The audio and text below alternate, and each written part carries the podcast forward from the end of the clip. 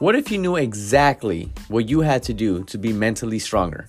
Well, in today's episode, we talk about just that, get into specifics, and talk about why it is so difficult to do these things from one day to the next, but how we can get there eventually. Stay tuned. What is up, everyone? Welcome back to the Adrian Alvarez podcast. And as always, I am your host, Adrian Alvarez. And as always, thank you so much for giving this a listen. And let's dive into it. All right, so today's podcast is based, or not based, more towards the book, but not based completely on it. Um, 13 Things Mentally Strong People Don't Do. One of the best books I've read that I've never really even heard of before I found it at my bookstore. You know, it's it's very uh, easy to read, and I'm, I'm over here preaching about it because I do like it a lot. But basically, it's 13 things that mentally strong people don't do. Each one is a chapter, right? And, and Amy Morin, uh, she also has a couple other books that I that I've checked out, but this one, uh, really simple, really to the point, really uh, applicable to your life and whether you're an entrepreneur or not. I think having a strong mindset is probably ideal, and I think in most cases necessary to get through life. Because yes, we all know life will give you some damn battles and shitty days and uh, rough patches, right?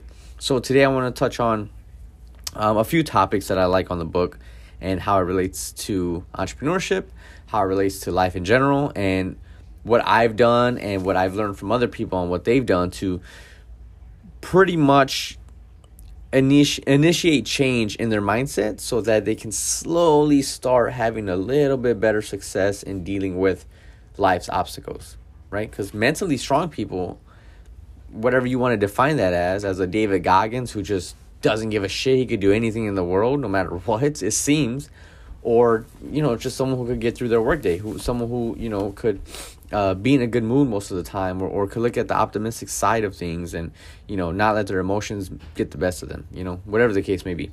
So one of the ones i like well there's a lot there's obviously 13 topics in this book but one of the ones i liked that i first read was talking about not dwelling on the past right so i'll touch on that one a little bit here because there's other ones i want to get on and i don't want to make this podcast you know an hour but not dwelling on the past. I am someone who would look back and be like, oh, why did this happen? Why did that happen? And all this stuff. And at the end of the day, what you can do from your past is learn from it and move on. I've learned from that to be the most beneficial and the most efficient. Because let's think about it, the past is literally the past. It's yesterday. You can't do anything about it, right? There's another topic on here is don't focus on things you can't control. You can't really control the past.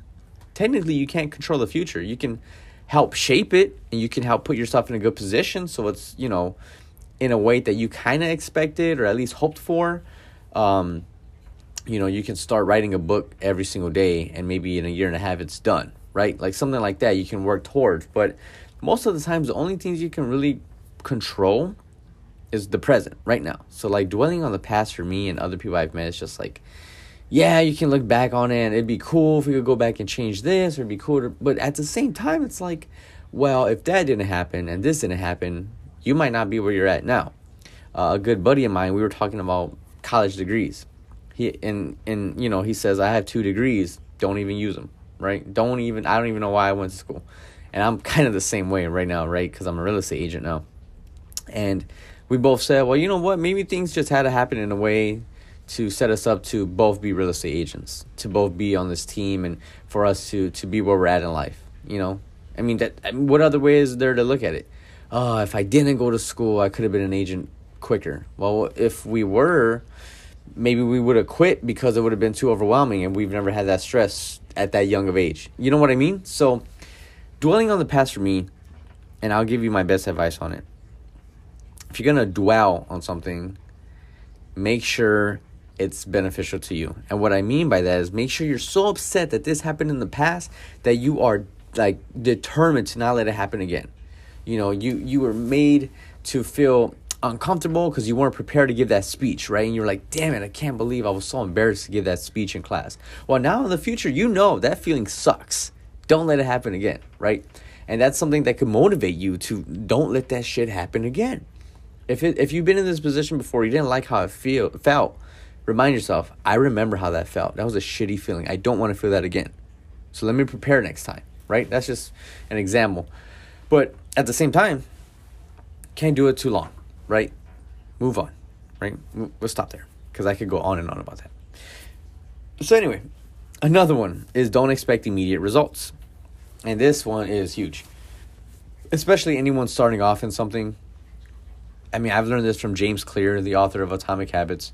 Usually, things, very often, things that are good for you, take a while for you to see any positive impact or any impact at all. And he, he uses this example things that are bad usually give you impact very quickly. That's why people like doing them that are bad for them. And things that are good usually take a while to see any kind of results. That's why very few people do good things. And I'm, we're talking about habits here.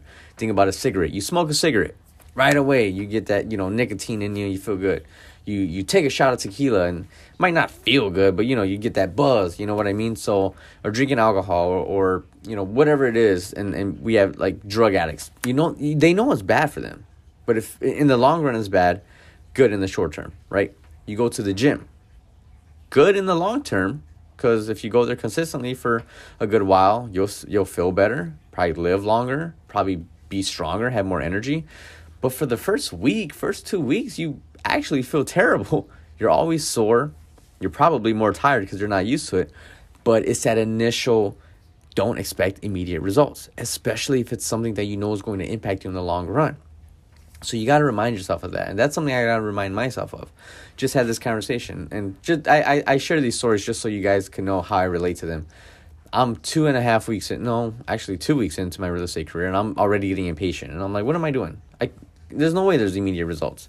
If there were, then people wouldn't quit real estate in their third year or fourth year. You know what I mean? So it's a long game, right? And it kind of has to remind yourself that it's a long game because not not everyone can do this because it takes a while to see the positive impact and see the work pay off.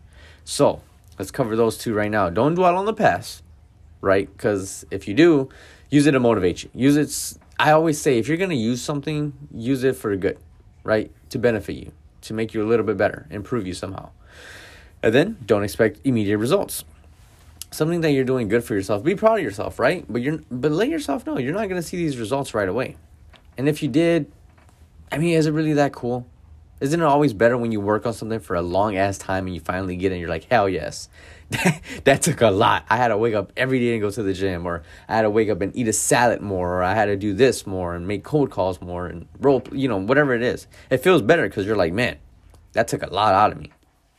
It's it's very easy to do something really quick and get an immediate result and be like, oh, okay, oh well, move on. Um, and then I'll start with the third one, third and final one for today's episode. Uh, don't shy away from change. And I actually made a video for my Instagram today about this, but talking about comfort zones, right? Anytime there is change, the first thing people think is like, oh shit. And I've been that person where it's like, oh no, I, I want to live in the same house or in the same neighborhood, same friends, same, you know. And now I embrace change so much. I want more change. You know what I mean? And the thing that made me realize that is that you got to really tell yourself the truth. Does anything ever stay the same forever? Anything at all.